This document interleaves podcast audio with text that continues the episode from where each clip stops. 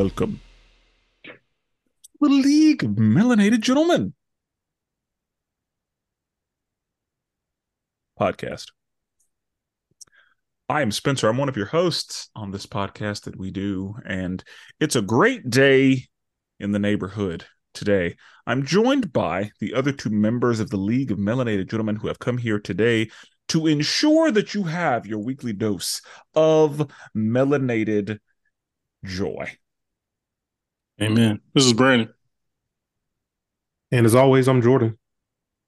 Now, as I'm sure you know by the title, there is something that we are here to do. But before we get into that, we must do some housekeeping. Jordan, can you please tell the people where they can find us and where they can interact with us? Yeah, of course, we are on Facebook uh, we are also on Twitter and we're also on YouTube, and th- we are all at the League of Melanated Gentlemen podcast. Uh, be sure and you know hit us up on Facebook, join our Facebook group, you know, join in the conversation. Um, and then if you want to, you can you know swing on over to YouTube, listen to the episodes. Be sure to you know subscribe, you know, like, you know, all the stuff that the YouTube people say. And also, don't forget to um, review us on any of the streaming services that you use. Um, that really helps us out a lot when you guys do that. Then also scheduling updates. So this Wednesday, as always, Brandon has his um wrestling podcast, Wrestling with mm-hmm. Worldwide Willis. And yeah, Brandon's talking about, you know, the weekly matches, events, um, you know, all the spectacles that comes along with the world of wrestling. And you know, he likes to give his top five. Um, and he also, you know, has his guests on there and sometimes might, you know, do it by himself. He does a thing over there. So be sure and check that out on Wednesday. And then next week we have DC animation with Spenser and Friends. Episode 14. Spenser, what movie should the people prepare for? Uh it's a good one. Superman versus the Elite.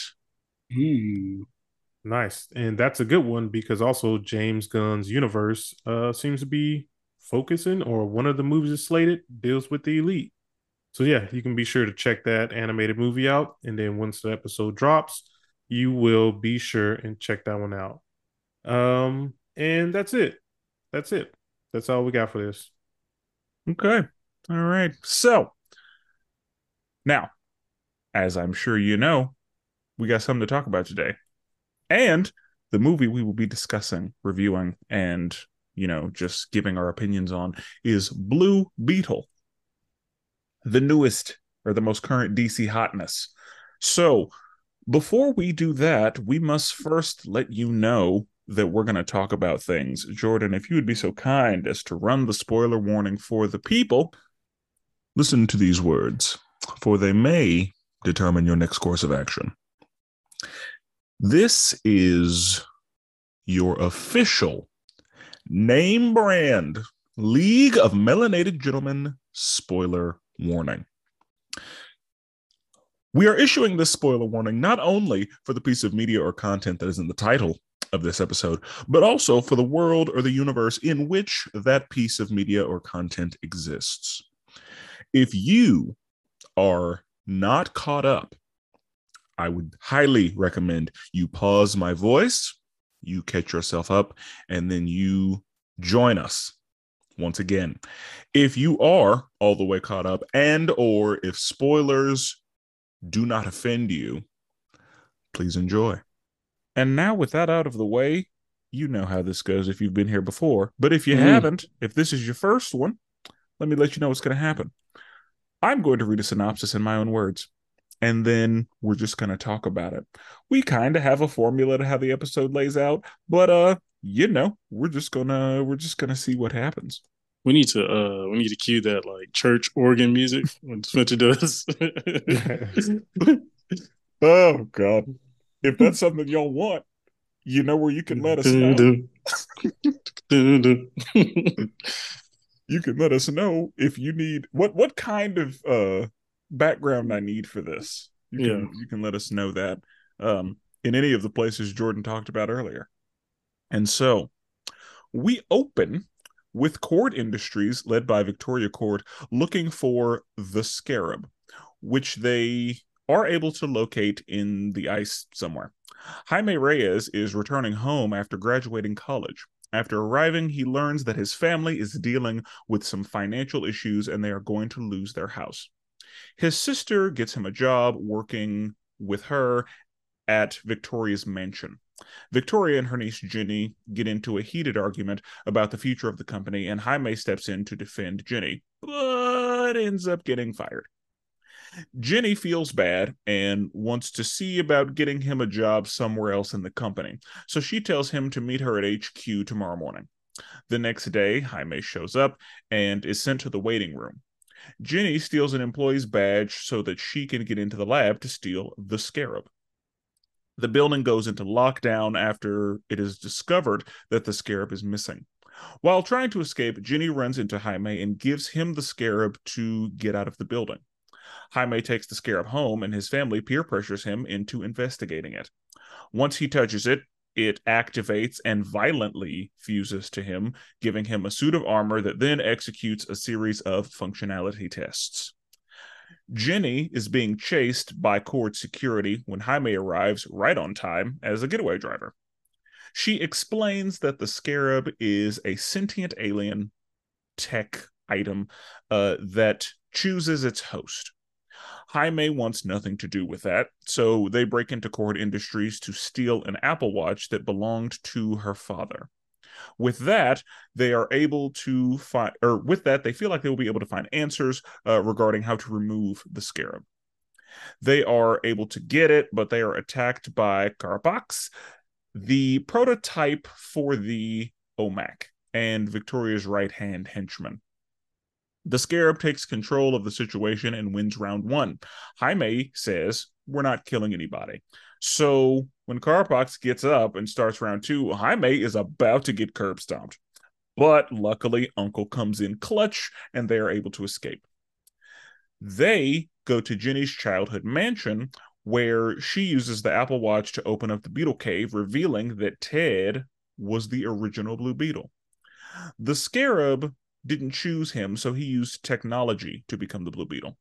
Victoria sends a tactical squad to Jaime's house, and so he flies to stop them from hurting his family. While attempting to escape, Jaime's father suffers a heart attack and dies. Jaime is then captured by Victoria and taken to their island fortress. Jaime is strapped into a machine and milked for the Scarab Code. That milk will be given to Carapax, turning him into the ultimate OMAC and giving her what she needs to make as many of them as she wants. Close to death, Jaime then takes a visit to the ancestral plane to see his father. His father tells him to become one with the scarab and embrace his destiny. Jaime and the scarab do a fusion ha, and now he becomes a they. Good news the milking doesn't kill him. Bad news the milking works, and Carapax is now a problem. While devastated, at the loss of Jaime's father, uh, there's shit to do. So the Reyes family get into the Beetle ship and they go save Jaime. Jaime and Carapax have their CGI fight, and it's not looking good for Jaime. But then Jaime remembers that what Dom taught us nothing is stronger than family.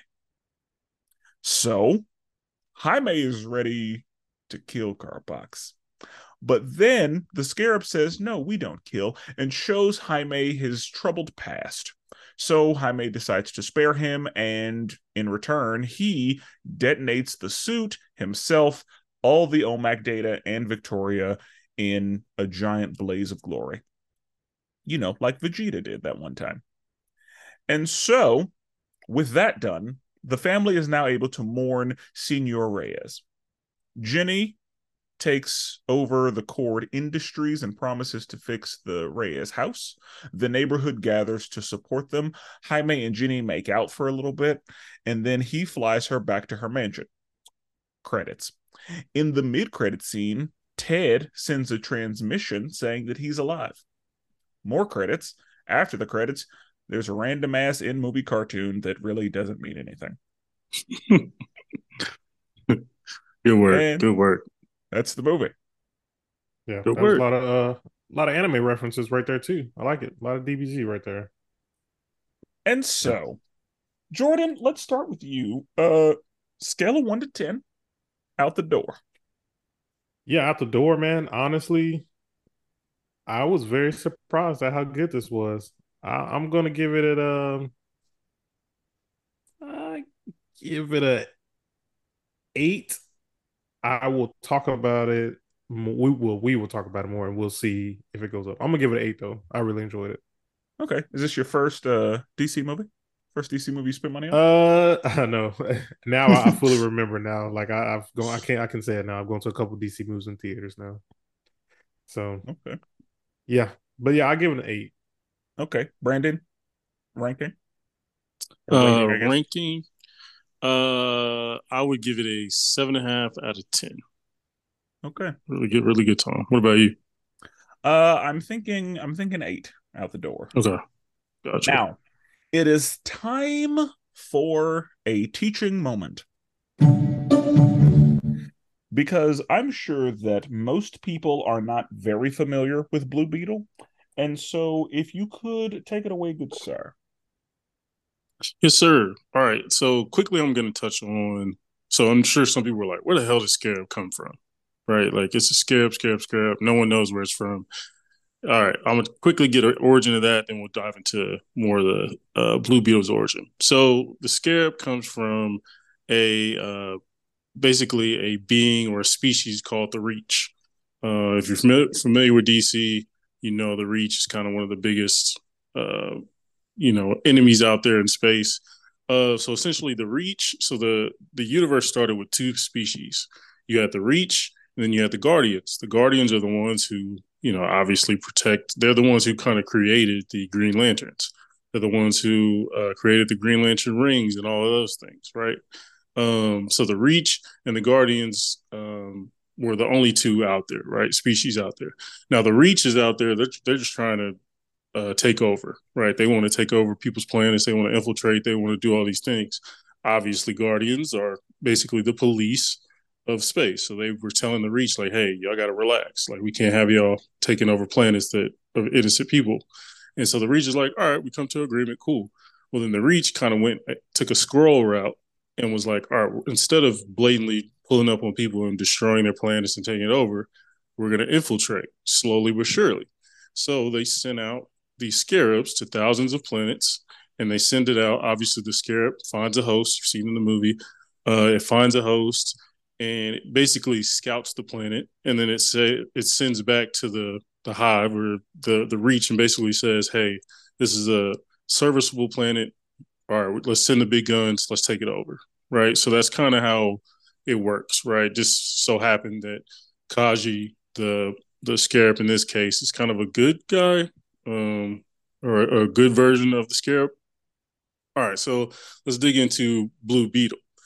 So Blue Beetle, uh, this scarab, Khaji Da, which was kind of I still don't know if that's a correct pronunciation. I, I know he said it in the movie, but I couldn't quite make it out. But basically, Khaji Da landed on Earth, right, in the Egyptian times um, Dan Garrett was the first Blue Beetle. He founded. He was an archaeologist, found it in uh, Egypt, and you know he was doing his thing as an archaeologist. Found the scarab. It linked to them, uh, linked to him, and he was the Blue Beetle for a long time. And then comics wise, nineteen in nineteen sixty six, um, Tim Kord then uh, was working with uh, was working with Dan Garrett, and he found out that Tim Kord, his uncle, basically tried to take over Dan Garrett's um, and basically tried to use the scare for you know military reasons. It's kind of the same thing in the movie. And um, Tim, unfortunately, Dan Garrett ended up dying in their battle over it.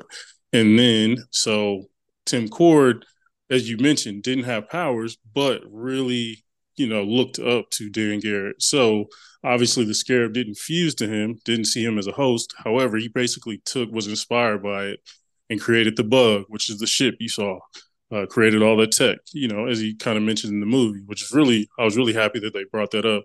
But tim Kord he's kind of the classic blue beetle right? He's the funny he's the quippy one. He's the first one who got uh part partnership with uh booster gold right? Um that classic tag team, that's usually associated with uh, Tim Kord. or, or Ted Kord, sorry. And then in 2006, Jaime shows up. Jaime then um, it's kind of confusing in the comics, but essentially Jaime is a is around the Kord Industries, kind of works for uh, uh, Ted Kord, and eventually takes over in the New Fifty Two. Old before New Fifty Two, Ted Kord ends up dying. Jaime takes it over. Uh, in the New Fifty Two, they brought Kord back, but essentially Jaime takes it over in 2006, and yeah, he basically takes it over, and he's been going from from there on, right? Um, so the Blue Beetle is definitely one of those classic DC legacy, you know, mantle type of superheroes where you know it's passed along and along. But however, I will say, I, as you know, I'm not a mantle person. I'm not a legacy guy. However, I do enjoy the Blue Beetle story just because it's kind of different. Kord, you know, Ted Kord didn't have the powers. He kind of went at it a different approach, whereas Jaime has, you know, obviously fused and using has all the capabilities. So, but yeah, that is Blue Beetle just a short, you know, um, summary of all his abilities. And for you, this has been a teaching moment. Now, um, Blue Beetle in general, there are a few things that I just want to point out to the people, uh, for anybody who may have familiarity in other places. So, if you saw you may have seen a lot of Spider-Man similarities here. Right. Firstly, uh, with Spider-Man himself, we have a young man who accidentally finds himself with powers that are bug related, even though spiders and scarabs aren't necessarily bugs, but whatever. Right. Um, you know, people call all of them bugs. So we have, you know, a young man who you know is a teenager or a young adult and who finds himself with these powers who has a very strong no killing um ideology um who you know we watch get in a situation where his family has some some death in it which is another mm-hmm. spider-man trope uh you know every hero's got to have a family member die right um and Facts and then we see that uh he's he's ready to put somebody down by mm-hmm. the end of the movie. He's like, "Oh no, all that no kill, fuck that." Right. We here now. You you got me here now. um, and then we also see similarities to Venom because, as we know, Venom is a symbiote. Venom finds a host, bonds with that host, and they become one. And the better the connection and the symbiosis is between the two uh you know if they actually build that relationship and actually bond well then the more powerful and more capable the user is. And so we see that happen. We see that they actually bond and become one and then they you know are able to get a lot more done than before whenever they were definitely two separate entities and they were almost working against each other but they weren't working in the same direction rather. Right. And so we can see where a lot of the inspiration for Blue Beetle for this iteration of Blue Beetle was pulled. Um, I'd say that this Blue Beetle was somewhat in response to Spider-Man, just because Spider-Man is arguably Marvel's most recognizable and popular and marketable character. And so, you know, Blue Beetle is very good for toys. Um, mm-hmm. Blue Beetle is very recognizable uh, Blue Beetle checks an ethnicity box. Mm, um, yeah, you know, Blue Beetle, Blue Beetle's uh, got a lot going on, and Blue Beetle can do a lot of things. Um, we see that there's just a tiny bit of Iron Man sprinkled in there, in that Blue Beetle can, you know, has a suit that he can manipulate into different weapons and he basically runs like Iron Man does in that he flies. He is covered in a suit that kind of just forms around him when needed. Uh, he can turn his body parts into different things. Um, he has a unibeam that he can shoot out of his chest and I, all that. Say, I, so I thought so because you're talking about Spider Man, like I thought um, he was gonna be younger than what mm-hmm. he was. And a like, lot of times he is in I high school. he was. Okay. So yeah, you know, we they we do what we want, but yeah, yeah, I I they think changed that, a lot. Yeah, I think that they made him older so that they could make the erection jokes. That's the reason. That that was that was crazy when I saw that. I was not Yeah. expecting them to do that. That's I funny. was. It's James So- Gunn. so wait, did we not? Was there not a teaching moment for the villain? Like I, I like I legit don't know who the villain was. Uh, are No, you talking about Victoria? Or are you talking Well, about uh, the, The dude, uh, yeah, I don't even know the dude's name. Yeah, Yeah, I didn't know what they were saying the whole entire time. I think he's just kind of a insert yeah, villain he's a here. mercenary. Yeah, Like he's, oh, he's he not an very actual much. DC character. I mean, I don't think so. I don't think he's like a.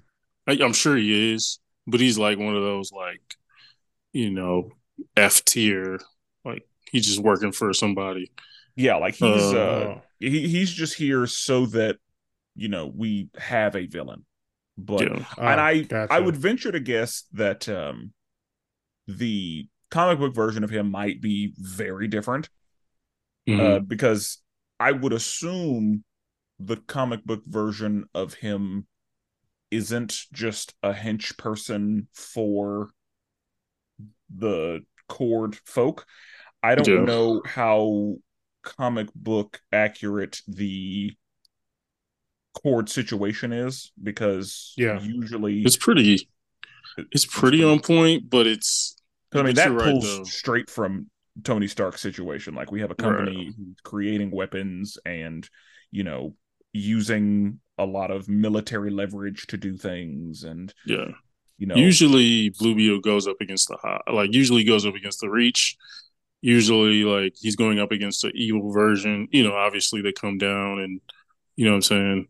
Because we, uh, we, we, we don't necessarily need to talk about it yet, but like Black Beetle Yeah. is a fucking problem. Right. Never heard right. of it. So wait, uh, when when did Blue Beetle come out as a character? Like when was he created? Uh, I want to say 66. He's been around since I know the 60s. I want to say 66, but um, but yeah, he's been around a long time. So the, the Okay. original Blue Beetle, uh, Jaime, as we know him, I want to say is mid 2000s. Yeah, 2006 is when he became uh Blue Beetle. Yeah, like Ted is the Blue Beetle. Yeah, Ted's been around forever. Yeah, Gotcha. that's what like when you most. Well, I ain't gonna say now. Now, since it's been a while, you you know you visualize like the full Blue Beetle with the full.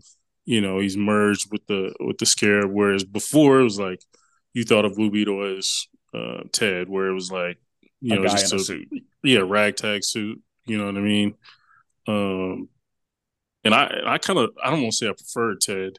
Uh, reading the comics, uh, Jaime I really like Jaime, but Ted is more like comedic, quippy, you know, things of that nature. I'm sure they're gonna they might change that for the movies, but um, just the you know the funny looking suits, the funny looking um, you know the bug, literally having Yeah. a bugs. You know what I mean? Um, And it feels like, yeah, and I, you know, don't know who came out first, but it feels like Ted is more aligned with Iron Man as far as like how they uh, Mm, like do stuff and what their traits are. yeah, I can see but- that. Yeah. Um anyway, Blue Beetle uh I mean clearly has a lot of inspiration from a lot of different places. Um I will say Jaime is my Blue Beetle just because Mm-hmm. as soon as they made him, they started putting him in everything.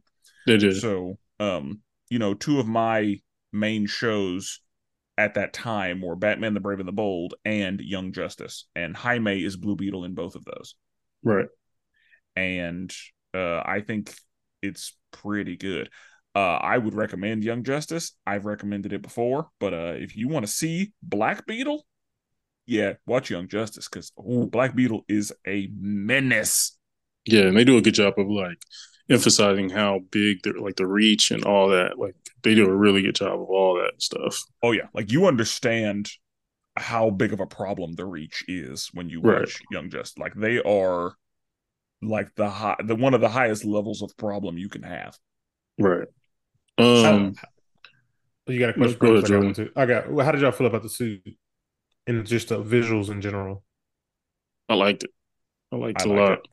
I I liked that it was Yeah. practical. one of the things that I thought was funny was you know how in a lot of things lately the CGI fight at the end is like not great. Yeah. Yeah.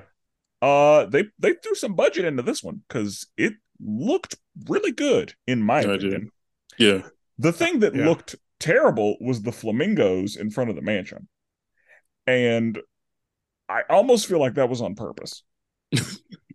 I must Because- didn't catch that. I, I mean, I remember the it fl- I'm, I may remember the flamingos, but I didn't think they looked bad.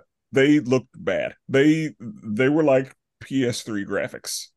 Oh Uh, damn! compared to not PS2 graphics, but they were PS3 graphics compared to the rest of the movie. Like you could tell they were very clearly CGI.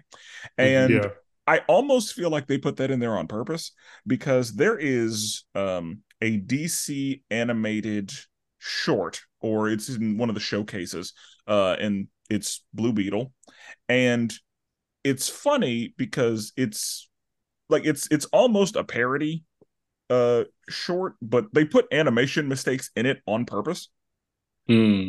and I feel like I don't know if this was that, but this felt like that. Like it felt like this was just whatever.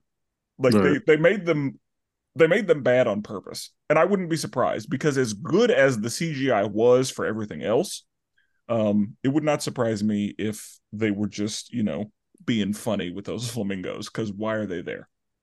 right. I mean, and we can we'll start kind of talk about overall what we liked about everything, but I did wonder they did change the Palmares City, whatever whatever the city they called Oh. it. Yeah, Palmera City. Palmares, yeah, that's like straight made up. Like he's- he's from El Paso. wait, where's he from? Yes. Oh, he's from El Yeah. Paso. Yeah, he's from El Paso in the comics, and so, and I mean, it looked Miami, like it didn't look like Texas. You know what I'm saying? Yeah, So, I was like, he looked like he was like in some futuristic like city for there for a while. yeah, and they- it did definitely just that. And yeah, and they reference Cuba. So they did. I'm That's The why Keys. I thought it looked Miami. 'cause, yeah, they kept Yeah. talking about the Keys, and so yeah, like it. I think it. They just moved it to Florida, I agree. Yeah, so that they were able to use Cuba as like a point of reference for right, stuff they needed to do. That way, it wasn't like very far away. right. It definitely made sense. Definitely, when I saw Palmer, I was like, ah, okay, y'all going like South America, very like you know Florida ish. I, I see what you're saying, but I was like, yeah, that's that's totally different, but that's fine. Um, so what was y'all's like overall like positives from the movie? Like, what did y'all enjoy the most? What characters? Blah blah blah. You know. Jordan, You want to go first, Spenser? no, you got it. I'm gonna let you go. Okay.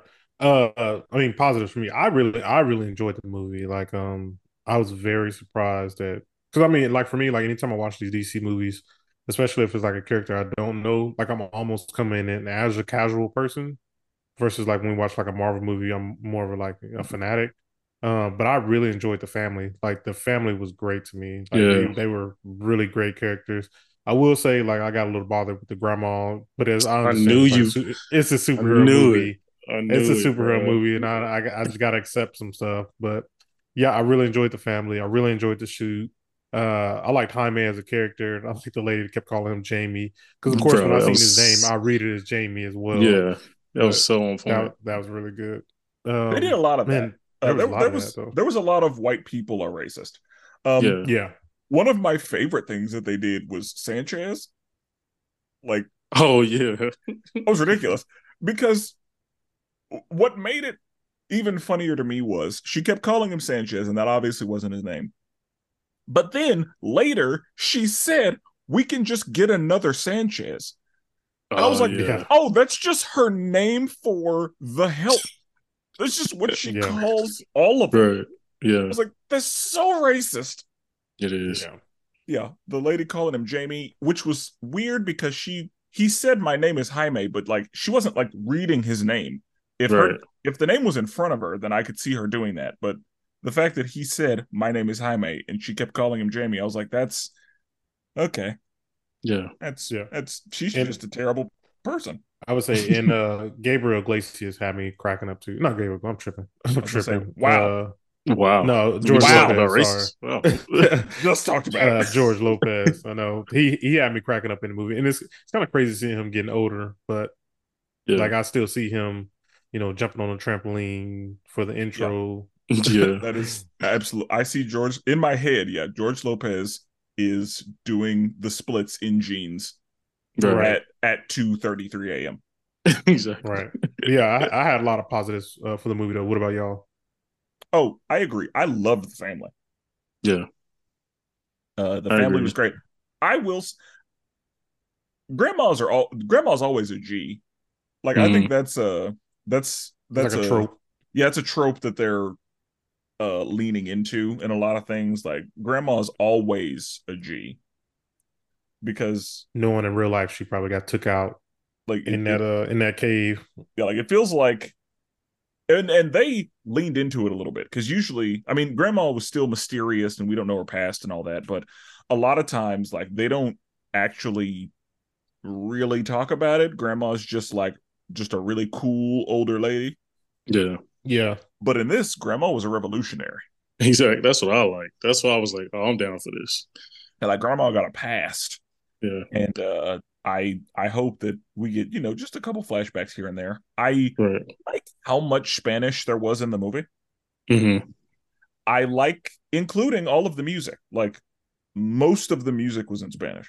Yeah. I, f- I felt the same way. I was like, this is what it probably feels like when they play like hip hop or like rap music and like they start speaking like uh like black culture, like how we would talk to each other.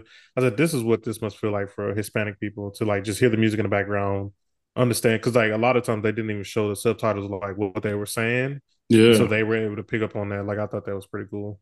Yeah, and I I like that. Um yeah, the family and this is usually the case. Like a lot of times the family is the best part right. of these types of movies. Right. And this this movie didn't disappoint. Like the family was great. I I guess in my old age I'm starting to get emotional because um Oh, I was gonna When- I was gonna talk about that too. yeah, when the dad died, I didn't think it was gonna get me, but it. I start. Am I?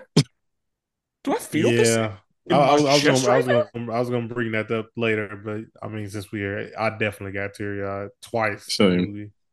Yeah, Same. I was like, I ooh, the, it, it wasn't supposed to hit me like the way it did, and Right. because you know I knew that somebody was gonna die because this is a superhero movie, and, Right. and it's an origin story movie. Mhm. and that's one of the boxes you got to check is Right. you know somebody because i thought it was going to be grandma but uh, I, I feel like it wasn't going to be george but right. i knew somebody was going to die and uh when it happened yeah i was like oh i i feel this because of that scene. They're just dragging him away, and he, like he couldn't do anything about it. Yeah. yeah like the, the the all of it i was uh and then when grandma came over there and was like that we got shit to do Right. I know that you want to cry right now. Now's not we can't. Yeah. there is that was shit really to good. do. There will be a time to cry, Yeah. but it's it's not now. Now is the time to be brave, and now is the time to go be about action. Exactly. Right. Exactly. And Uh, the the fact that they were able to get that moment later was also Right. really important. yeah. That that pay that payoff was dope. what was some Um, positive for you, Brandon? for me, man, like I think it's rare, especially nowadays, but it's like rare for a superhero movie to get better as it goes.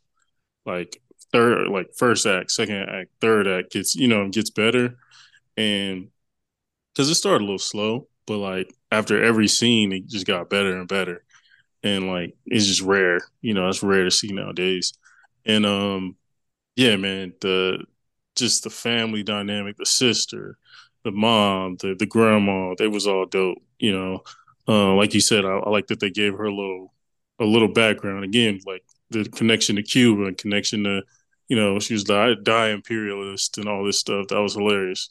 Um, I love the bug, like to stay true to the bug. Like they didn't try to, you know, Teenage Mutant Ninja Turtles, Michael Bay, to like just give him a whole new souped up look. Like they stayed comic book accurate. That was He- dope. He looked very good. Yeah, he did. He did. Like I did my best to avoid trailers, and Right. while I never watched a full trailer, I saw a glimpse. Like a trailer would start, and I'd be like, "Oh shit," and then I'd like go do something else. But he looked really good. outstanding. And it was mostly, I mean, uh, a lot of it was practical, and then they added CGI when he like didn't affect or weapons, whatever. Yeah, whenever You know. transform and shit. Yeah, like, Exactly. I, I think they had him in that suit. exactly. Exactly. that's Like why it looked so good. That's why it was just really cool to look at.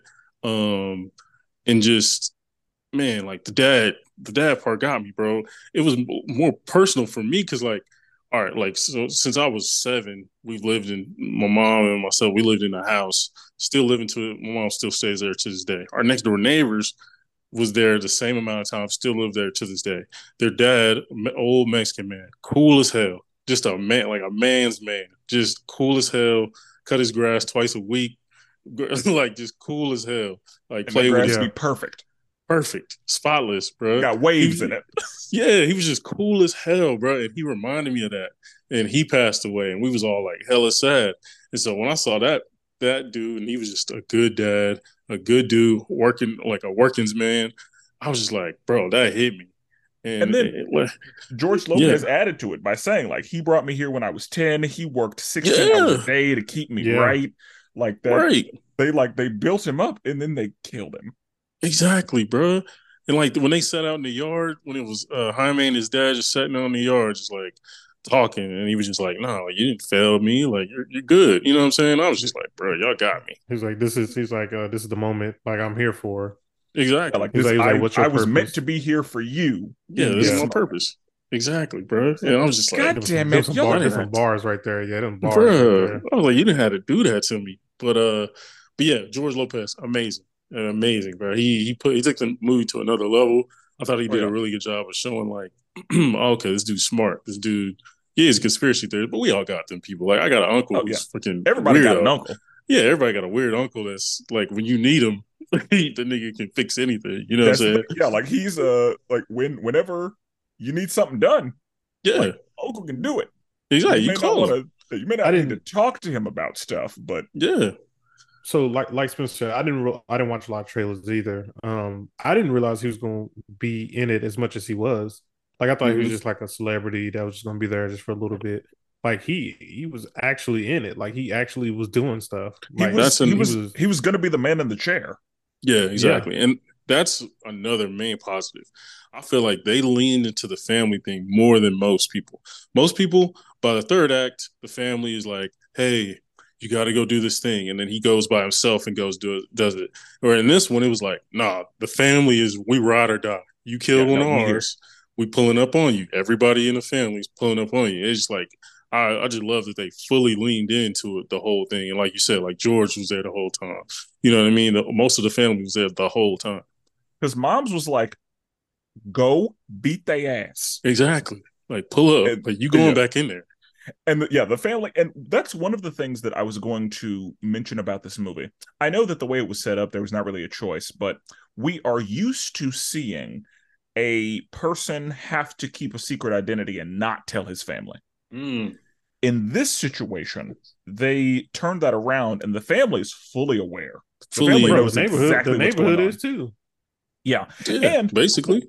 yeah, like everybody knows. And one of the Yeah. things that was funny was whenever, because this was so realistic to me, whenever the mom was like, "You're not going anywhere," Yeah, exactly. Yeah. and he was like, "I'm better sit down somewhere. 22." yeah. Yeah. And, yeah, like, and, and I was like, "Yeah, that's exactly." Yeah, she would have been like, "No, we don't, you're, you're not leaving. We Yeah. we got to figure some shit out before you go anywhere." Yeah. And yeah, that was that was funny to me, but was it really was also very accurate. And But but no, you're right though. Like him transforming in front of his family relieved all that whole like annoying ass. You got to keep it secret, and you know, it just you know we were over that immediately. and I like that because I will say I feel like in a lot of cultures, like you're not if you were really a superhero, your family's gonna Oh, know. your family on your head. Yeah, They're like, you're not They were like, dude, why is Jordan always missing at yo, like, you're these not random keeping times? that from- Exactly. They get like, "Nigga, you got glasses on. That's like, I know what you look like. Yeah. Like, what you mean? Like, Sound just is like- sound just like me and everything. I was like, especially parents, like parents know their children. facts. And so like if uh like if my mom, if I was a superhero and my mom saw me saving the world, she would know it's me. Oh yeah. Like it, it doesn't matter. uh, Like she, she would know. Yeah, moms can clock that stuff easy, bro. You get a little bruise on your arm.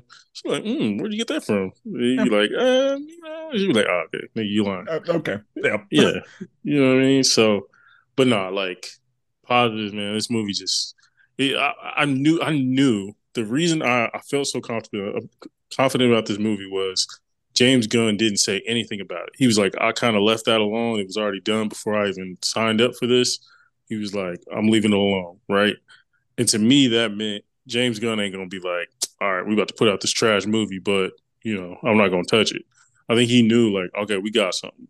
And unfortunately, it's not doing great at the box office. However, I do think word of mouth is going to get it to where it needs to be. Like, I think the people like us, the people who saw it and have enjoyed it, are going to be like, nah, bro, like that was good. Like, go check it out. You know what I'm saying? Whereas with the Flash, it was like, ah, nah, bro, don't even, don't even waste your time. You know what I mean? Or some of these other movies. And I think that's the issue. I think that there are a lot of people who didn't see it because of DC's track record. That's, And there, because what was the last good thing DC films put out? bro, they, nigga, they did the Flash, Black Adam, Shazam 2. like, that is bad. And then Wonder Woman was before that, right? Wonder Woman 84, 1984. uh, 1984. I'm trying And to think of the last one. Suicide Squad. Suicide Squad. Suicide Squad. That was the the break in between. That was like, oh, because it's good, but we know that was James Gunn, so that really don't count. Yeah, and that's the Uh, like James Gunn. James Gunn being involved makes me feel a lot better about it because James Gunn has yet to really let me down Right. as far as superhero movies go. Like I trust James Gunn. And Brandon, you have mentioned this. When James Gunn is particularly excellent is whenever he takes a character that nobody's heard of or Mhm. that has not the largest following that a lot of people just aren't super familiar with and he's able to just go in the way Right. that he wants to. And he did make some changes. Blue Beetle is gaining popularity, but I would not Mhm. call Blue Beetle popular. Like Right. as far as the popularity tiers, he's probably C, maybe D. Yeah, I agree. He's But- he's he got to scan his car when he walks into the Justice League, and the security guard ain't like, "Oh yeah, Blue Beetle, how's it going?" Like, no, Yeah, I'm saying? like, the the the security guard. It depends on who's on shift that day. yeah, sure, yeah, Uh, but yeah, he's not he's not big name. Like no, they know him maybe in Florida, but not exactly, across the U.S. Like he's not. He hadn't even made like Southeast. yeah. He's like a Uh, level above Booster Gold, but you know what I mean. Um, Were there were there But- any moments in the movie that kind of took you out? Because I had one particular for me. I feel like it was for me the scene where uh you know Uncle Rudy popped up in you know Blue Beetle's cave and then automatically started messing with the computer and he was able to get in there. I was like, wait a minute. How was he able to access all that information that fast? Um, I I, mean, he figured it'd be like some encryption stuff. Like, I'm trying to think how fast because there was a break in between, right? He got in, started messing with it. Them two went off to the other room. But then he said it about was to going to be a minute before he. Yeah, Figured they're stuff about to out. kiss. Then he comes in and interrupts them. But So, one I of mean, the things ma- that they one of the things they point out is that he's very he's good with technology. Yeah, Yeah, so yeah. I- yeah. That didn't bother me. The thing that took me out was the fucking flamingos.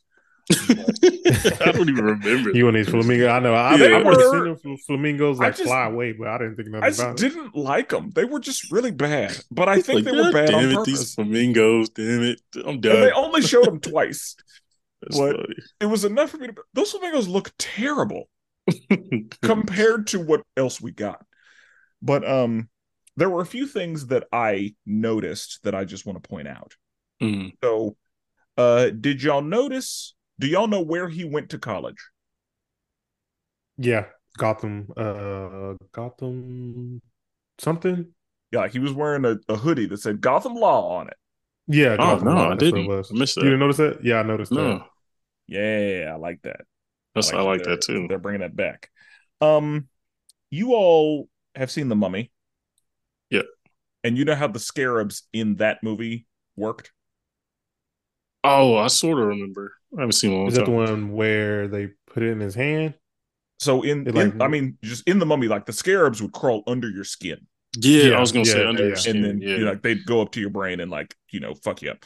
But um, whenever the scarab was fusing to him, yeah. that happened. Like we saw it in his hand, and then we saw it like go up into his back through Yeah. his uh, hoodie. and then in his butt. Yeah. He like, whip his ass. Which- I mean, I understand why you think that. no, I yeah, would too. bro. They they saw it go Mm. behind him, and then all of a sudden there's it only was inside so many entry points. Yeah. Yeah.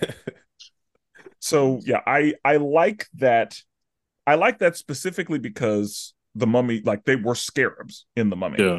and I don't know if it was on purpose, but to me, it took me back to how the scarabs in the mummy moved because it reminded me of that whenever I saw it, and because they were specifically scarabs, I really like that. Um, one thing that uh a friend of mine brought up while we were watching the movie. So you know how Jenny stole dude's key card and then got in there and stole a scarab, right?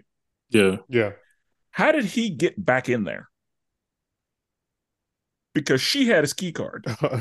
I didn't even think about that. I ain't either. Yeah, When she said it to me, I was like, you know? How did he get back in there? That's a good And I, point. Yeah, that, that, that's a very good point. I immediately wrote that down. Uh, That's I, funny. I love that Big Belly Burger was in there. That is a DC staple. Oh yeah. Okay. What is that? I didn't. Yeah, I didn't. I didn't get the reference. I was just a knockoff burger place. Well, it's just their burger place. So like Yeah. most most DC stuff you see, they will reference Big Belly Burger. Like that's just Mhm. their McDonald's or whatever. Okay. So yeah, like you'll see it sprinkled into all kinds of DC stuff, movies, TV shows, uh, Yeah. just all that. Oh, that's what I was going to say.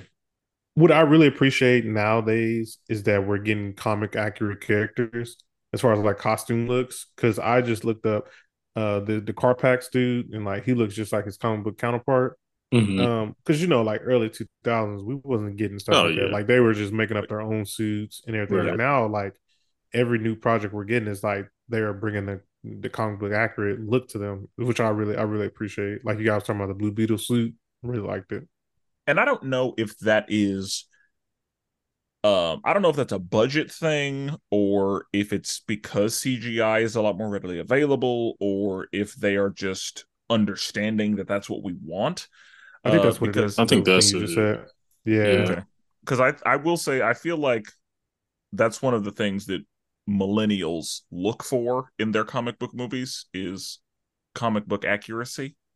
I agree. Because I feel like before they were like, you should be lucky you're getting a movie. yeah, exactly. Right. Like, But now it's like, no, we got standards, and uh, Yeah. there's there's some shit you need to get right. yeah. The last the last generation was like, "Ooh, I'm getting Wolverine." Ooh, okay. Where us, Yeah. we're like, "Hold on, bro. Like, And- homie ain't got even the yellow on his suit at all." Yeah, like, Like- yeah, if you don't give it to us, like give it to us. And Yeah, looking at. X Men specifically, yeah, like X Men, they did whatever the fuck they wanted with a lot of characters Yeah, because just give him a black suit. yeah, like all the X Men just had regular ass black suits. Charles was pretty comic book accurate. Magneto, eh, not terrible, but not great. Mystique looked great. Like yeah, she M- did. Mystique But and I mean, I mean, like you ain't got no choice. You ain't got no choice. But the if you Yes. if they was like making her gray or red or something, like yo, like what, like bro, the only thing that I didn't necessarily care for was the fact that her hair was slicked back. Um, I feel like her hair could have done other things, but I think that that just made it easy. Um, but yeah, yeah, like uh, Mystique and Nightcrawler looked great, but everybody really else did. was just eh. But sidebar. Anyway, yes, I think that uh, as comic book fans, we expect more, and they're going to have to do it because they know that we will light their ass up. Yeah. Um, one of the core themes in this movie was family, right? Um, I think that that was very specifically in line with the other theme money can't buy happiness Mm. like I, th- I think they were leaning into that very heavily because one of the things that we see is that jenny had a troubled childhood because her family basically wasn't there. Right. But you know, Jaime is seeing it as, you know, you probably had the perfect life because you had all this money, which means you never had to worry about anything. Everything was given to you. You never had problems. And she was like, no, uh, there's love in your house. And Right. that is something that I never had. And I like the idea of money can't buy happiness, but um money can solve a lot of problems. Right. And the only people who say money can't buy happiness are people with money rich, rich, rich people. because uh, all the people who don't have money, like they'd be happy if uh they could fix some stuff, you know, do some things. So Facts. I understand the concept. I see what they were trying to do. It was very heavy-handed. Um as was the capitalism and white people are terrible. That was also very heavy-handed. Um but it wasn't necessarily a problem for me Yeah, I agree. because I feel like the heavy-handedness made sense and what we saw is a lot is something that a lot of people do experience. Yeah. So, for example, his name being Jaime and him being called Jamie more than once. Yeah. And I him definitely saying, made that mistake. uh, my name is my name is Jaime. Right. Like he he like that's I'm sure that that is standard. Oh Um, yeah. and and not only for uh Mexicans or people who speak Spanish, but that is that is standard uh in a lot of circles. Yeah. I wonder, um, so I wonder, uh, Loki wonder, um, so remember that like in the end credit scene with the cartoon, with the old I didn't. I, so I didn't even see it. Yeah. I wonder if that was like an old, like, you know, Mexican, Hispanic, you know, TV show back in the, it looked like something maybe back in the day that, that used to come on and like people from, you know, Latin America or whatever would be able to like recognize and be like, oh, snap. You know what I mean? Um, because to put that in, it had to be a reference to something. Well, I Um, know that we saw that earlier in the movie, Yeah, we did. but I assumed that it was I assumed that it existed only in that world. So if it didn't, if that is something that exists in real life, please let us know. Yeah, please. I, it felt like it was something like that because he even made it sound like he recognized it, Uncle Rudy. But um, how'd y'all feel about like the after credits? Oh, I've seen this character before. Oh yeah, Yeah. So um, I I just found the um, I just found the end credit scene on there, and uh, yeah, I don't know where I've seen him at though. I think Hmm. this is a real life. I think this is a real world like thing in our real world. I don't Yeah, know I where I've think seen it so. before. My bad. no, no, I think so too. Um, but how'd y'all think about the after credit scene with the Ted Kord? It, re- Um, it reminded me of uh Guardians. It reminded me of Guardians of the Galaxy when um uh uh what's uh Wasp the mom name uh Janet Van Dyne. Janet. Yeah, so when Janet was like, uh, they found out that she was alive. That's what that reminded me of. Um, hmm. but other than that, I was like, oh, okay, he's lost. I guess we're gonna next movie. I guess we're gonna go find him in the quantum I- verse. I wasn't surprised because they kept saying he disappeared, not that he died. right. Yeah. Yeah, And so I was pretty sure Ted was alive. Um, and whenever I heard there was an end credit scene, I was like, it's probably going to be Ted. Like and that, that one suit was missing. gone. Yeah. Yeah. And so I was like, uh, that was. Oh, is that what that meant? I didn't. Yeah, that was them saying he was wearing it whenever Yeah. he disappeared.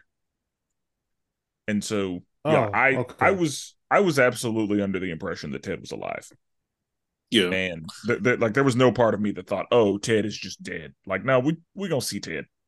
Yeah, I'm I'm excited for that because I I haven't read like I've read a bunch of like Blue Beetle comics and I've like and it's been had Ted by himself with Blue, um, Booster Gold and doing all this other stuff. Then there's other one I'm reading with Jaime. Graduation Day is really good, um, but I haven't seen them like together. So that'll be that'll be interesting. Same. Um, I've uh, I've seen stuff with each of them, but I have not Right. seen Ted and Jaime together. Right. I've seen, so that'll, that'll be interesting. Um, so I looked it up real quick. The end credit scene that we're talking about is from a show from the '70s called El Chapulín, Colorado. I probably said Okay. it wrong. With a Hispanic It accent, but it's a show from the '70s. Okay. Yeah, it looked around that period because I'm like, eh, this has to be a callback to something real life that maybe, you know, older people may have watched on what was that channel Yeah. back in the day? It was like twenty. Was it twenty seven? Oh, talking about the uh, uh, Telemundo. it, it was different. It was different. Yeah, El Mundo. Yeah, it was different for us. Yeah, Um, but also that was also a nice reference. I guess it we didn't understand the reference, but I'm sure uh, That's why I liked the Hispanic yeah. culture got the reference. Well, I'm talking about even Exactly. even the one to the show that they kept saying like, "Oh, he's the he's the white woman saving the the man or something like that." What, Yeah, what are they that talking show. about? yeah, Yeah. yeah, I'm sure. I'm sure the people got that one. Whoever seen that show. Yeah, I like that.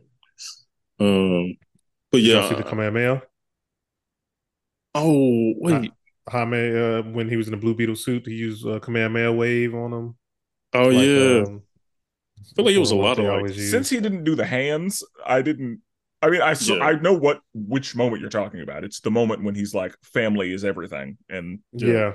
he like has like you know a part of his eye is missing off the suit. Um, it's the point whenever uh the scarab was like, "I can no longer help you." Yeah, yeah, I yeah. We're, we're about to die, homie. Yeah, he was getting his ass beat, and then Uncle throws something at him to distract him, and then he scoots back, and then he, I guess, thinks his uncle died. Bro, I thought homie was out of here. I thought I, I don't know how he survived that. Honestly, Yeah, I- So, I mean, I, knew he he was would fine. live, but I was like, how, in real life, I'm like, ain't no way. yeah, Yeah, like I, if if I don't see a body, they're not dead. Yeah, I agree. But it was just like, bro, he shot and blew up the entire thing you were standing on. But all right, And Um, uh, and then Jaime said, "Uh, now you got to die." Like yeah, exactly. my dad and my uncle. All right, That was a really great fight scene. Like he pulled out that sword, that long, broad sword. yeah, he pulled out bro, the cloud. The cloud That was sword. nice. I thought the same thing. I was thinking the exact same thing. Bro. The cloud sword. I'm, I'm not a Mortal Kombat guy, but that felt like when he dragged it across the ground, that felt like an intro to like Mortal Kombat, Like a video Tekken, something. Yeah, like you about to fight, and so they show you do your little intro move. He was like, yeah, he was like, Yeah, yeah. Yeah, that, that was was uh, yeah. All that whole th- again. That's one of the best CGI fights I've seen. yeah, I agree. It was very good. yeah, and you know because we know that there's a third act cgi fight like that's what superhero movies are now right. but i and i expected it to be just okay Yeah, but it was very well executed um, Was. as far as the visuals yeah. so yeah i now it did lead me to one question how how do jaime's powers work as far because you know the clamps that's uh like the staples that he would like Yeah. pin people to the wall that's that's pretty standard blue beetle Right. stuff the reason i asked that question is because he did the staples to uh carapax and then whenever he was like hey i'm gonna spare you they just disappeared Yeah, I wondered about that too. and so are they how I, that confused me I'm wondering if they're like just energy based, maybe. And, 'Cause, yeah, like are they are they hard light like the Green Lantern powers, Yeah. and he can just kind of make them appear and go away at will, right? or are they hard and physical? Probably I And- thought in the like comics and even animation, you know, I thought they were like hard, like I, I thought they were too. Like, I, yeah, I thought they were created, Yeah, and th- like the suit produces them. Is- yeah, and and that that's just what they are. Um, but I that made me wonder, like, it what what do we what is it? yeah, yeah. I agree. It did kind of look weird. It looked more like majestic. It's like that's not really what Blue Beetle is. Like, Yeah, not it, a it disappeared in like a dust whenever he yeah, decided, like, hey, I'm gonna let you live, and then Right. they, they just kind of disappear. I guess wouldn't so- it work the same way his wings does? Like, because like normally the wings aren't there, but then it's like they energy out when he's flying, but then he puts them away. Would that be that came that same kind of way? Well, I would think that's still a part of the suit. Like that's like bioorganic uh creation and like shape shifting almost, I would think. mm, Like that that's how I see the wings is gotcha. they're because they're attached to him, so they're still like he's creating them and they are physical and that's Yeah. just what they are. Um and I again I thought that because we see, you know, at the point where he's like one of his eyes is showing because like his suit has been all fucked up. So Yeah. like I, I thought the whole thing was physical matter, like physical existence. Yeah. And so yeah, like I don't the the fact that the staples just disappeared is is leading me to questions. That Who are was some interesting. of- do you guys know who like some of Blue Beetle's like main villains are? The reach, Yeah, it's mainly just other yeah, beetles. Agreed. so like yeah like my understanding uh i don't know about ted i think that ted's enemies were just whoever i don't i don't know Yeah. who ted's folk were uh but for jaime whenever i've seen him yeah he's going against either well the reach and other beetles are kind of like unified but yeah he's either helping other people do things like he's a part of a bigger unit or it's it, and the reach is a similar situation like it's it's a bit because the reach is a one of the largest scales of Yeah. villain that's not like at the god level or whatever Yeah. like just kind of like scrolls level, like very much. you know, you like know, they they're political villains.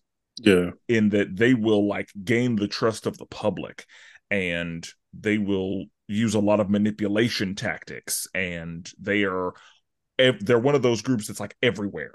Yeah, and they're bigger than you think they are and they are just too much and all that so they're they're at that level and Yeah. so Okay. that's that's who I have seen him up against because his scarab technically belongs to them. And so Yeah.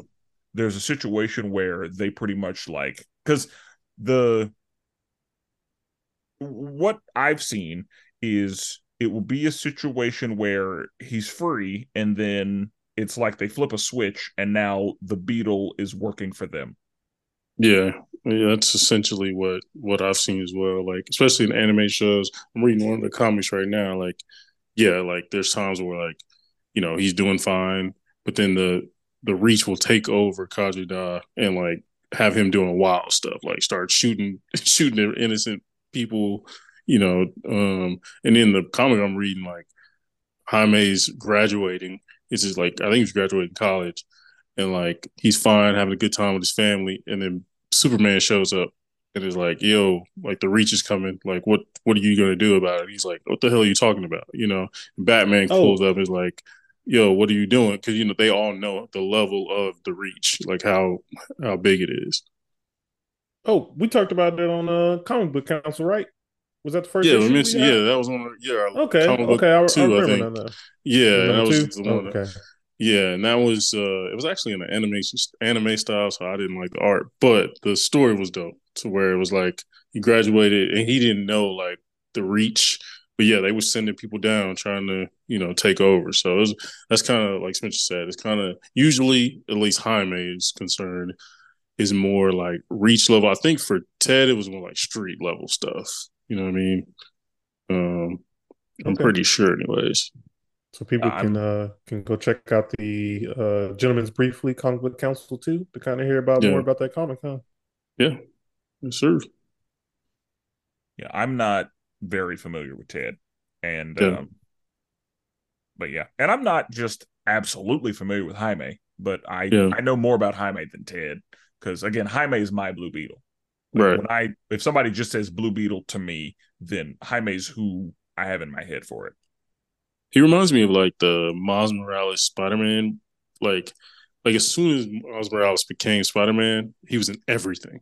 He Yes, was literally in all all animated shows, everything. That's, that's- kind of how Jaime was. oh yeah, that's the treatment. Jaime, yeah, like Jaime showed up in everything that was happening at the time. Yeah, Jaime's in there, Right, and right. I support it. I mean, that's fine. I Same, I like seeing him, and I, I like him as a character. same. And I mean, the reach, like we talked about the reach, all that stuff. It's just fun to see, right? Like their power set, all that stuff is fun. It's just really cool to see, and the designs and all that, and especially Young Justice like art style. That was like really fun to see. Oh, so good.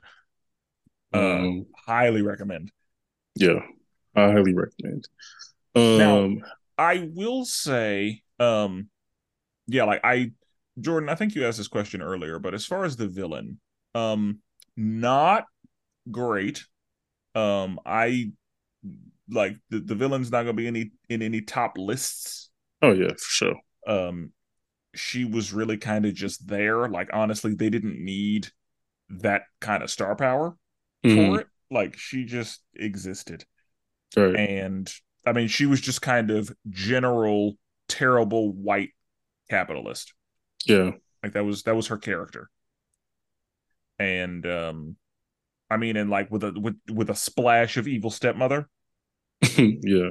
like that's I think that's what they told her to do. And uh she did it, Right. but yeah, like I was not compelled Yeah, she's pretty basic to me. like she she just She she, was. existed in the movie. She she served her purpose. She was there, but yeah, I thought nothing- about the way she got killed. That was probably terrible for her.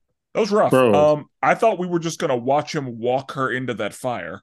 I thought this was gonna happen too. I didn't know he was gonna blow up. I thought he was gonna just walk her into the fire. No, I knew he was gonna because Jaime's suit was saying like he's about to explode. You should leave. Yeah. Yeah, we need to Which- get out of here. gonna- Oh, P.S. That's one thing that took me out of the movie. Whenever uh he had to like jump into the beetle ship, and he like almost didn't make it, or it was like you can fly. Yeah. Oh, What are you that, Yeah, that's that's true too. That- like, why? Why did he jump? I was like, what? That that took me out of the movie for a second. Like I had I was to I had to I bring that back. with that. I, I agree with that because I definitely was thinking, why do you need to be in this? Why do you need to be in the ship? Like, Yeah. just both of y'all get up out of here. oh, another thing away. that took me out: the CGI on the gum. That that Oh was yeah, that was that was pretty bad too. I mean, uh, yeah, I mean, it, it's a silly thing. Yeah, it's that it's was- definitely more Ted Kord, yeah. Blue That Beetle was. type stuff. I think Oh, that's yeah. why that didn't bother me because whenever she I whenever she picked it up, I was like, that's gonna be something stupid. I Yeah. know. It reminded me like a like a knockoff James Bond weapon or something. I think that's what it was supposed to be making fun of. Yeah, I Wow. uh, I really, bro, I really love. One of my favorite scenes is the the bug, like when it land. You know, what I mean, when it actually lands in the bad people's Oh, area in, in the fortress, Yeah, and the, some of those people died. Like there's a guy who got Stepped stepped, on that on. dude. Bro, He's dead. That was wild, bro. And then they You just know, shoot him off. like that. They shoot him off the leg. I was like, oh, eh, he's dead. I was like, God, oh, you didn't do that man like that. Like, Yeah, like he that man didn't deserve that. yeah, But and yeah, and and one of the things that I said that was funny, whenever the scarab was like, "We don't kill people," I was like, uh, "That's bullshit." That scarab definitely be bullshit. ready to lay Mhm. waste. Um, and I I know that that's how it had to be because they had to you know serve the narrative of Jaime is you know pissed and grieving, and so he's trying to you know they had to do all that. But Right. yeah, no, that scarab is ready to get lethal Yeah. every single time. Jaime's usually have to be like, hey, hey, hey, hey, yeah. That's that's You're at- exactly it. you're at a 10. Let's bring it Yeah. down to a three. the the scarab is like on default is like no, let's just murder the threat. Like let's Yeah. let's just default and then yeah, One of the things, I guess another, that was like the Spider Man scene. That was the same thing. yeah, and one of the Yeah. things that I thought was funny was whenever uh, during the CGI fight, he did the instant kill move. oh yeah, I thought that was great. Yeah, Like I, I love those little those little tiny references. right. yeah, it's, it's definitely has like a couple of nice deep cut references. Um, And that's what Yeah. James Gunn will give you. You really will, uh, and that's why I'm excited to see where he, because I think he's gonna he could pop up in a bunch of different places in the in the um, DCU universe moving forward under James Gunn. And the fact that Jaime was in everything at one point, Yeah. uh, it's very possible that he might. Like he just might show up and stuff. Yeah, I I want to see him interact with. I want to see him interact with Flash because I feel like they're Oh, both around the same age. I want to see them to interact with each other and just see how this be. We're gonna see what Flash's situation is moving forward. Because True, true, true. That is true. Well, so I want to. I want to see him interact with some version of Flash. Yeah, like uh, Let's just. uh, let's I'd just say love to see. Yeah, like let's let's get him in there with Wally. Oh yeah, Bro, I can't wait to the bro him and just reading the comment like him and like his talks with like Batman. Batman is like hella sus. Batman's like Nah, bro, you wearing an alien suit Yeah. that you cannot control? Nah, bro. I need you to stay 15 feet away. Yeah, Batman is are on my not. threat list at yeah, all Batman's times. not not trusting him, and Yeah. and Batman for a good reason because the shit that the Reach does, that's the shit Batman's worried about, exactly. That's why, And- like, and so Batman has every right to be skeptical because the thing that Batman is like, this could happen, absolutely happens. right? Because it's funny because like Batman's relationship with Kord, um, Ted Kord is more like, oh, okay, you're a gadget guy. Okay, cool, Yeah. we get it, cool. We're the same. Yeah, we're okay. You know, like little, you know, real threat to me. Whereas when Jaime, he's like, "Whoa, hey, buddy, like Yeah. you're wearing a, a death suit on you. No, I don't. I want no you're, parts of. You're a problem. Exactly. Be like Ted. Ted is just a you know great value version of exactly. of Exactly. Who's a great value version of me. Exactly. So I, so I will say, which I hate when you say that. When he's a great, put some respect on Green Arrow's name. Man. He's not a great value version of. It. Now they did, you know, make some alterations to his Arrowverse. I will, and I'm joking, but Yeah, in the Arrow, the the Arrowverse, that's what they were going for.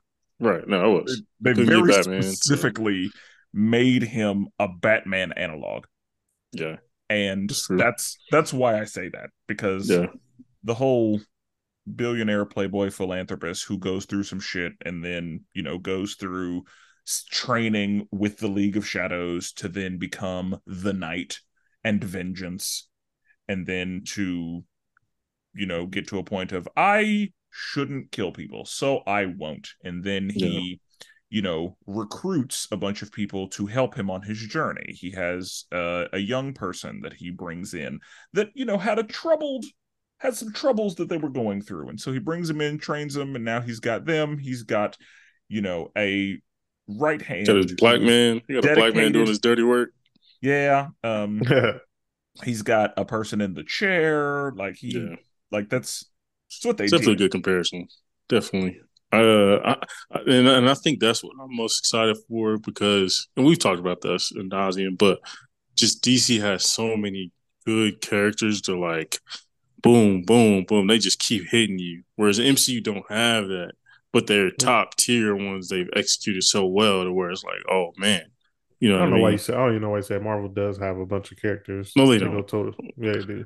Uh, where you guys are barely you guys are in the in this you guys are pulling from the bench right now and people are like no, that's that's no. The stories are pulling from the bench. Nah, the stories are It's not the characters. It's the stories. you're pulling you're pulling sherry you're pulling Captain Falcon you're pulling Shang Chi you like if It's- DC it's the pulls from the bench it's like okay Green Arrow okay Booster Gold okay like you Yeah, know them some sick, them some of six green men. lanterns Uh, to choose from Yeah.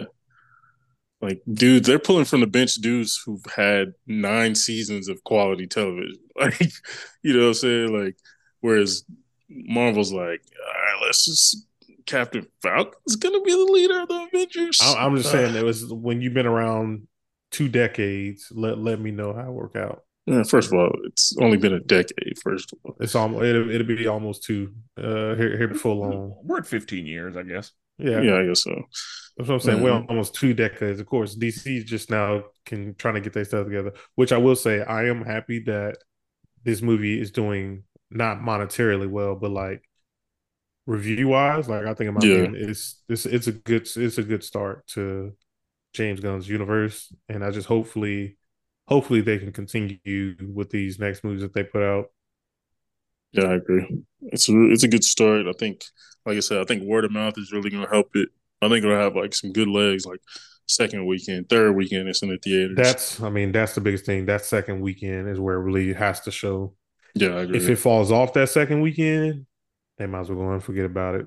But if it if it does equal equal to what it made this weekend or more, then they're, they're in good shape. But that Yeah. second weekend fall off be something real.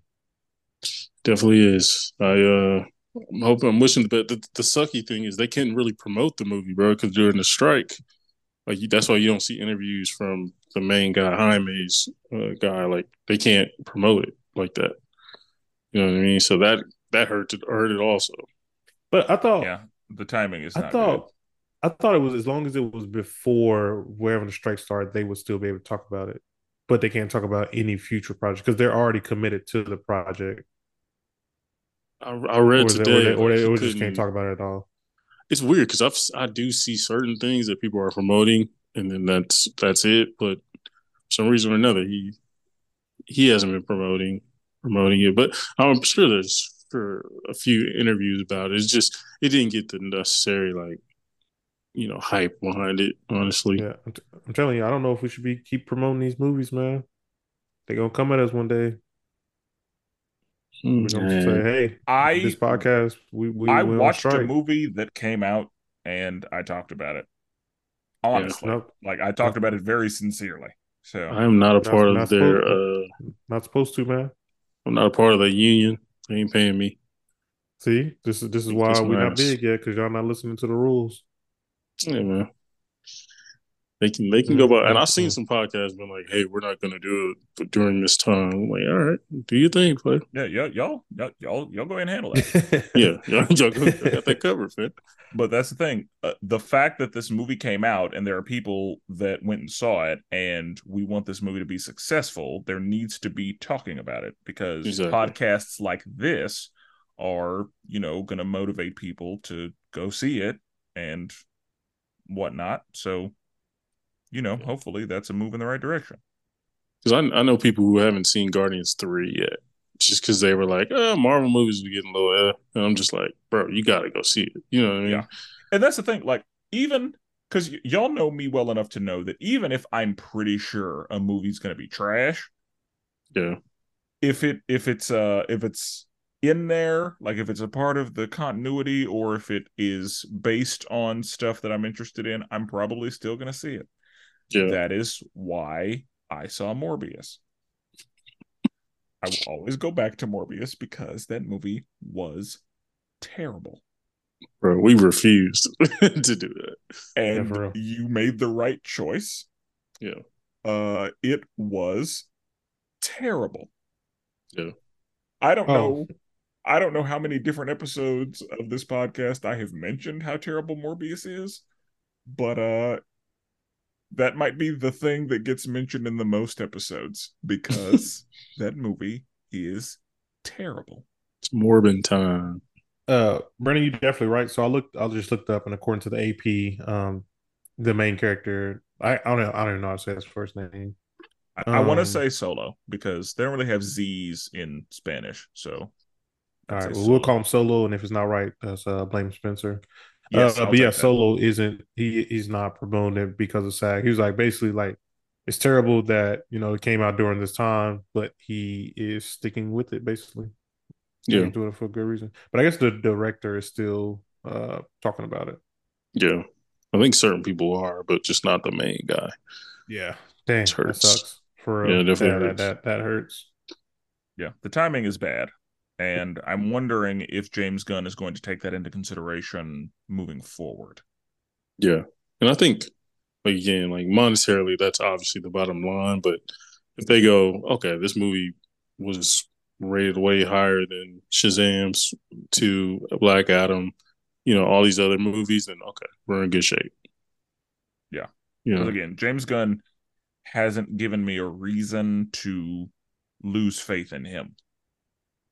Right. So, um, one thing that I thought was funny, just as a thing, uh, Jaime's uh wardrobe budget is gonna have to be crazy. Oh yeah, Oh, the fact that he keep losing all his clothes. Yeah, like he will he, he burns his clothes off, and then whenever the scarab goes away, he's butt ass naked. yeah, man.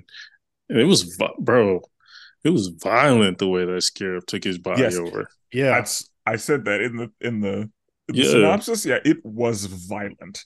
And the It's thing is, the family the family gonna need some therapy after watching that happen to him. Facts, man. It was Like, like, if you had to watch your child go through that and there's nothing you can do, like that would be terrifying. yeah, baby, basically just get cooked. And, then, just, yeah, like it like because even the point where it looked like there was like nanotech crawling into his mouth. yeah, Like, you're right. Oh no. Oh, Ooh. oh no. Yeah, That's pretty funny. The uncle's like, he's possessed. yeah. Hey, well, I'll tell you though, uh, George's character, dude, he had me cracking up. Like yeah, I, was, I was just laughing at him. He was funny, man. I mean, even whenever she got him a new truck, and he was like, "Yeah, come over here and help me like this." like exactly. That's funny. Yeah. And then he get, he had to kick the kick the truck to make it work, and then he kicked the computer to make it work. Yeah, that's classic, bro. Yeah, that's yeah. that's funny. Classic uncle stuff. Yeah. So wait, um, let me um, ask y'all then, because I mean, I already said so. The grandma thing that didn't bother y'all. She just pulled up with the big ass Men in Black I gun and knew how to work it. it. I loved it, bro. I loved it, bro. I was she was, it. She had a backstory. She had a, and she was like, "All right, we're going in this tunnel.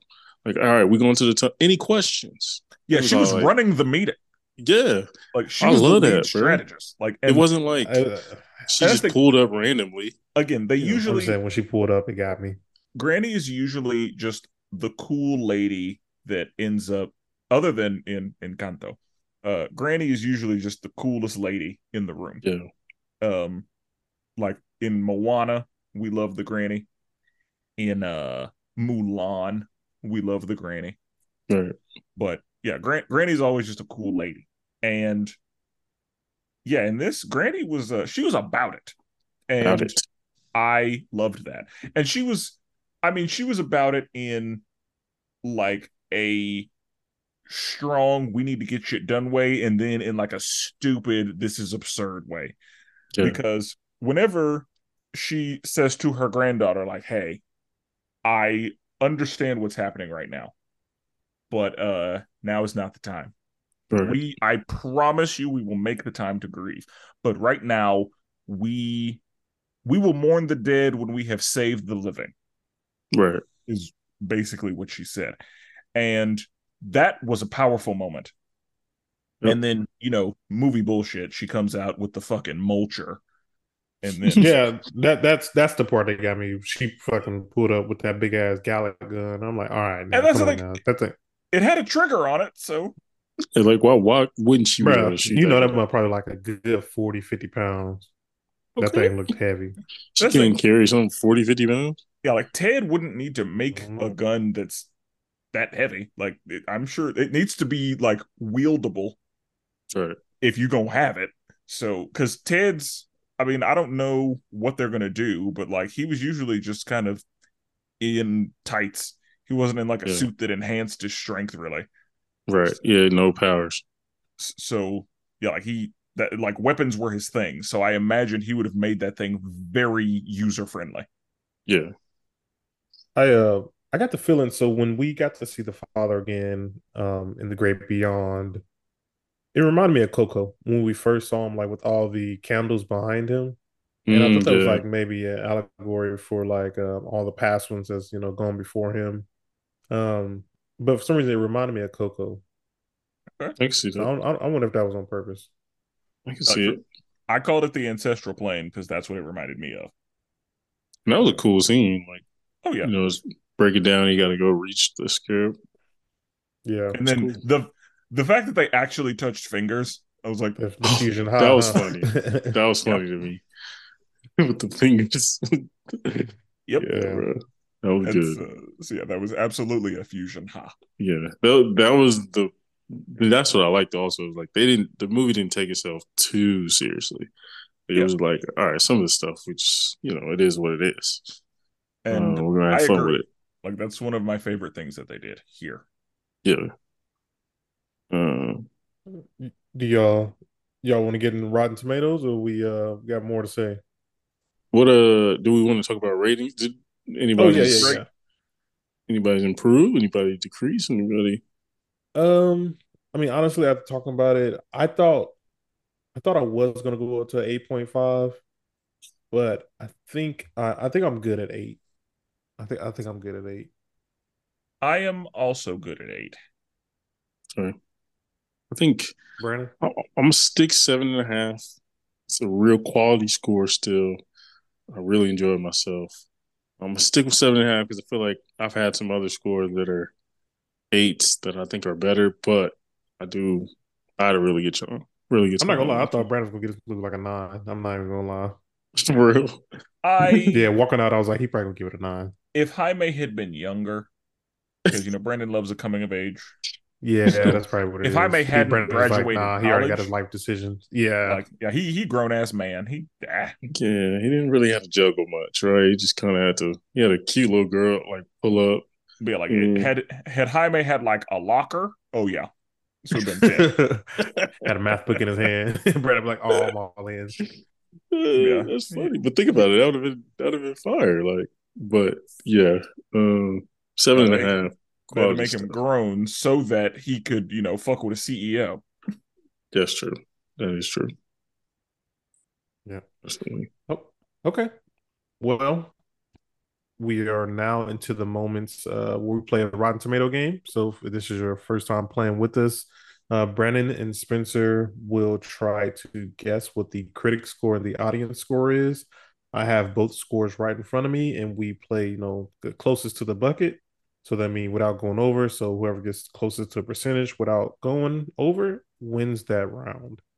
Um, in just case people who don't know, um, Spenser is currently whooping Brandon in the overall scores for each of the movies that we have done this year. It's close.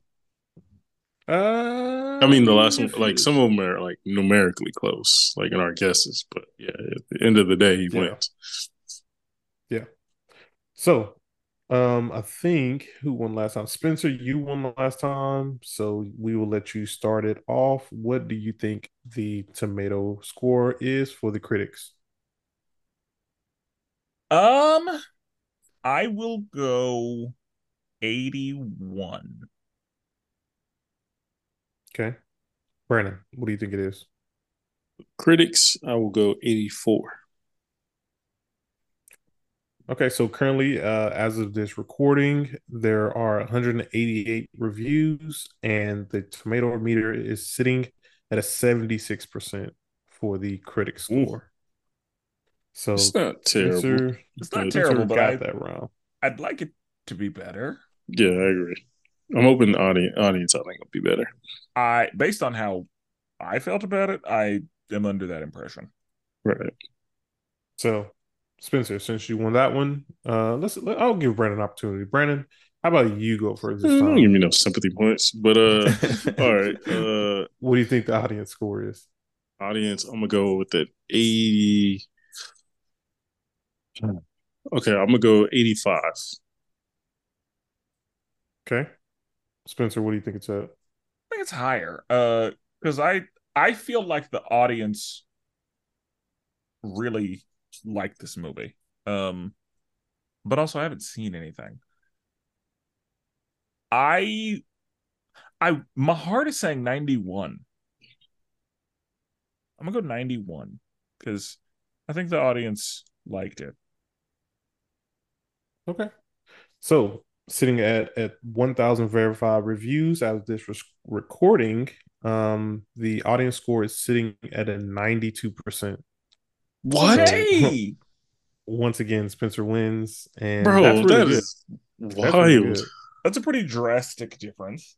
That is a Yeah. huge difference. but that the audience score doesn't surprise me. The the critic score kind of does though.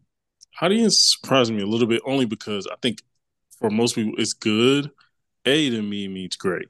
Like a 92 means great to me. But who knows?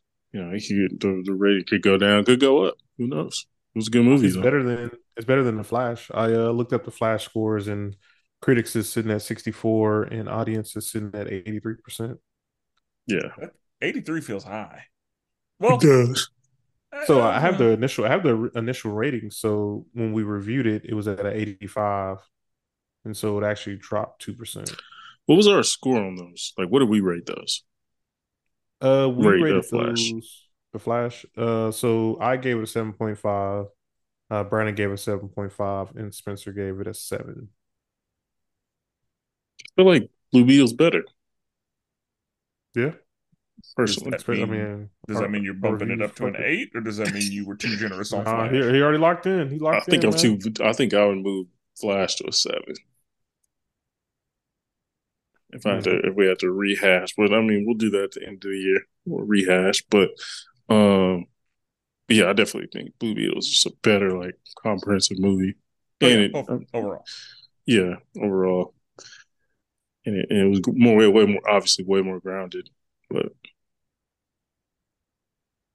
Yeah. yeah, okay. This I is took a- another L. Good, good to hear. it's a great start for the DCU, though. Um, in Yeah. my opinion, it's a really good start.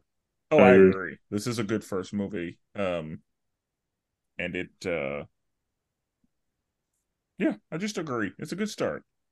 Yeah, it's good. It's, it's definitely positive, and uh, and it's good that it's like a positive note for a character that isn't like in your top DC wise, like roster wise. It isn't your top five, but to have a successful He movie. definitely, I wouldn't even say he's top ten. Yeah, exactly. He's not even probably top twenty to be honest, but Yeah, I was gonna say it, it's he's like I said. I think C tier. yeah, it's not. Obviously, it's not to the level of success the Guardians ha- is, but in the way that like pulling from a random and you you came out with a W, like that's a win. And Yeah. the, the timing has a lot to do with that because if Exactly. this movie had come out like a few years ago, yeah, it'd be Yeah, talked crushing. about as yeah I agree. as one of the best. So the the standard of superhero movie has changed so much, Right. and so yeah, like this is not a game changer by any means, but it's a good solid movie. And they need yeah. and I It's a I fun ride. I'm under the impression that it will hold up well. I agree. And that's DC needs solid. And I think next we have Aquaman is next. DC, yes. I You know, I think so. that I'm I'm excited for that one. The last one was good, so excited for now that one. uh is uh is what's her name in it? Mera? Is she still Amber Heard. yeah, she's Ooh. still she's still That's a that. good question. I want to say she got repla recast. 'Cause I was gonna say like the Marvel would have absolutely kicked her to the curb. But All right. Well, we don't. DC Well, we, we don't know because I mean, Jonathan Majors. He wasn't accused of I mean, sorry, well, he was he accused wasn't found but guilty. yeah, he wasn't found guilty of anything. Where she well, at was least, but She but did it. was she found? Was she found like that? She did it before or after this was filmed? I wonder. Because that was last year. Yeah, because that's the thing with with uh Actually, the was that Ezra Miller year? stuff. Right. I that's that's why I'm asking because uh with Ezra Miller they were like, yeah, you're not gonna be in any future shit, but we've already right. we that's already true. got we already taped it. So Yeah, for some money though. DC, I mean, Warner Brothers would definitely be like, all right, let's we'll be all right. yeah, and that's the thing that like again, Disney does not play that. Warner Brothers Yeah, will play that. yeah, yeah. I guess that was last year in June when we uh found out that you know Johnny Depp was good. yeah. So I don't know. I didn't. I forgot this movie comes out this year. Yeah, Yeah. and we'll see if it does because it it has been pushed before. Yeah, so, It 'cause may I, get pushed again. I thought it was supposed to like I thought originally it was supposed to come out November 22 or something. It All might I'm be saying is if if they push it back to 2024, it's gonna be rough because ain't gonna be no movies coming out next year. Yeah, So Well then uh we just go because we we had been review heavy lately and uh you know the people are just going to have to be okay with the fact that uh we're not going to be reviewing anything. It's going to be just games and fun times. games and drafts, baby. Oh yeah. Yeah. okay. Well, um, if there isn't anything else, anything anybody got anything else to say about the movie? Tell the people go see the movie. Um, let us know what you thought about it in our Facebook group. Did you enjoy Blue Beetle? Is this a great start for DC? Uh, this new this new age of DC? Let us know. We would love to hear from you. So, Oh wait, one that thing that we oh. one thing we didn't do that we normally do. Who was your favorite character in this movie? Oh, oh, yeah. good point. Um, I gotta go. Uncle. Is it Rudy? Yeah, Uncle Rudy. Yeah, I, I would. I mean, I really like Blue Beetle as well, though. But I, yeah, I probably go Uncle, Uncle Rudy. Yeah, Yeah, Uncle Rudy's it- favorite. It's hard not to love Uncle Rudy. Um I I think I'm gonna have to go with the sister. Ooh, she was good. She was Um, good. Yeah, I I want to say she's my favorite, but I don't. Yeah, I'm gonna lock that in. That's a good choice. Yeah. And the good thing about this one, there's a few different. Like they gave a few different people some love, so you can, I mean, you know, and her emotional scene was really good. She she acted that really well. yeah, Oh, she did with the dad dying and all that. Like, Yeah. that was good. Her yelling, yeah. Yeah, Yeah, that and was they, good. she, yeah, I think I think she's my favorite. It's a good call. That's all. Else? All right, we Gucci. Um, would never duplicate it. Always appreciate it. And forever melanated.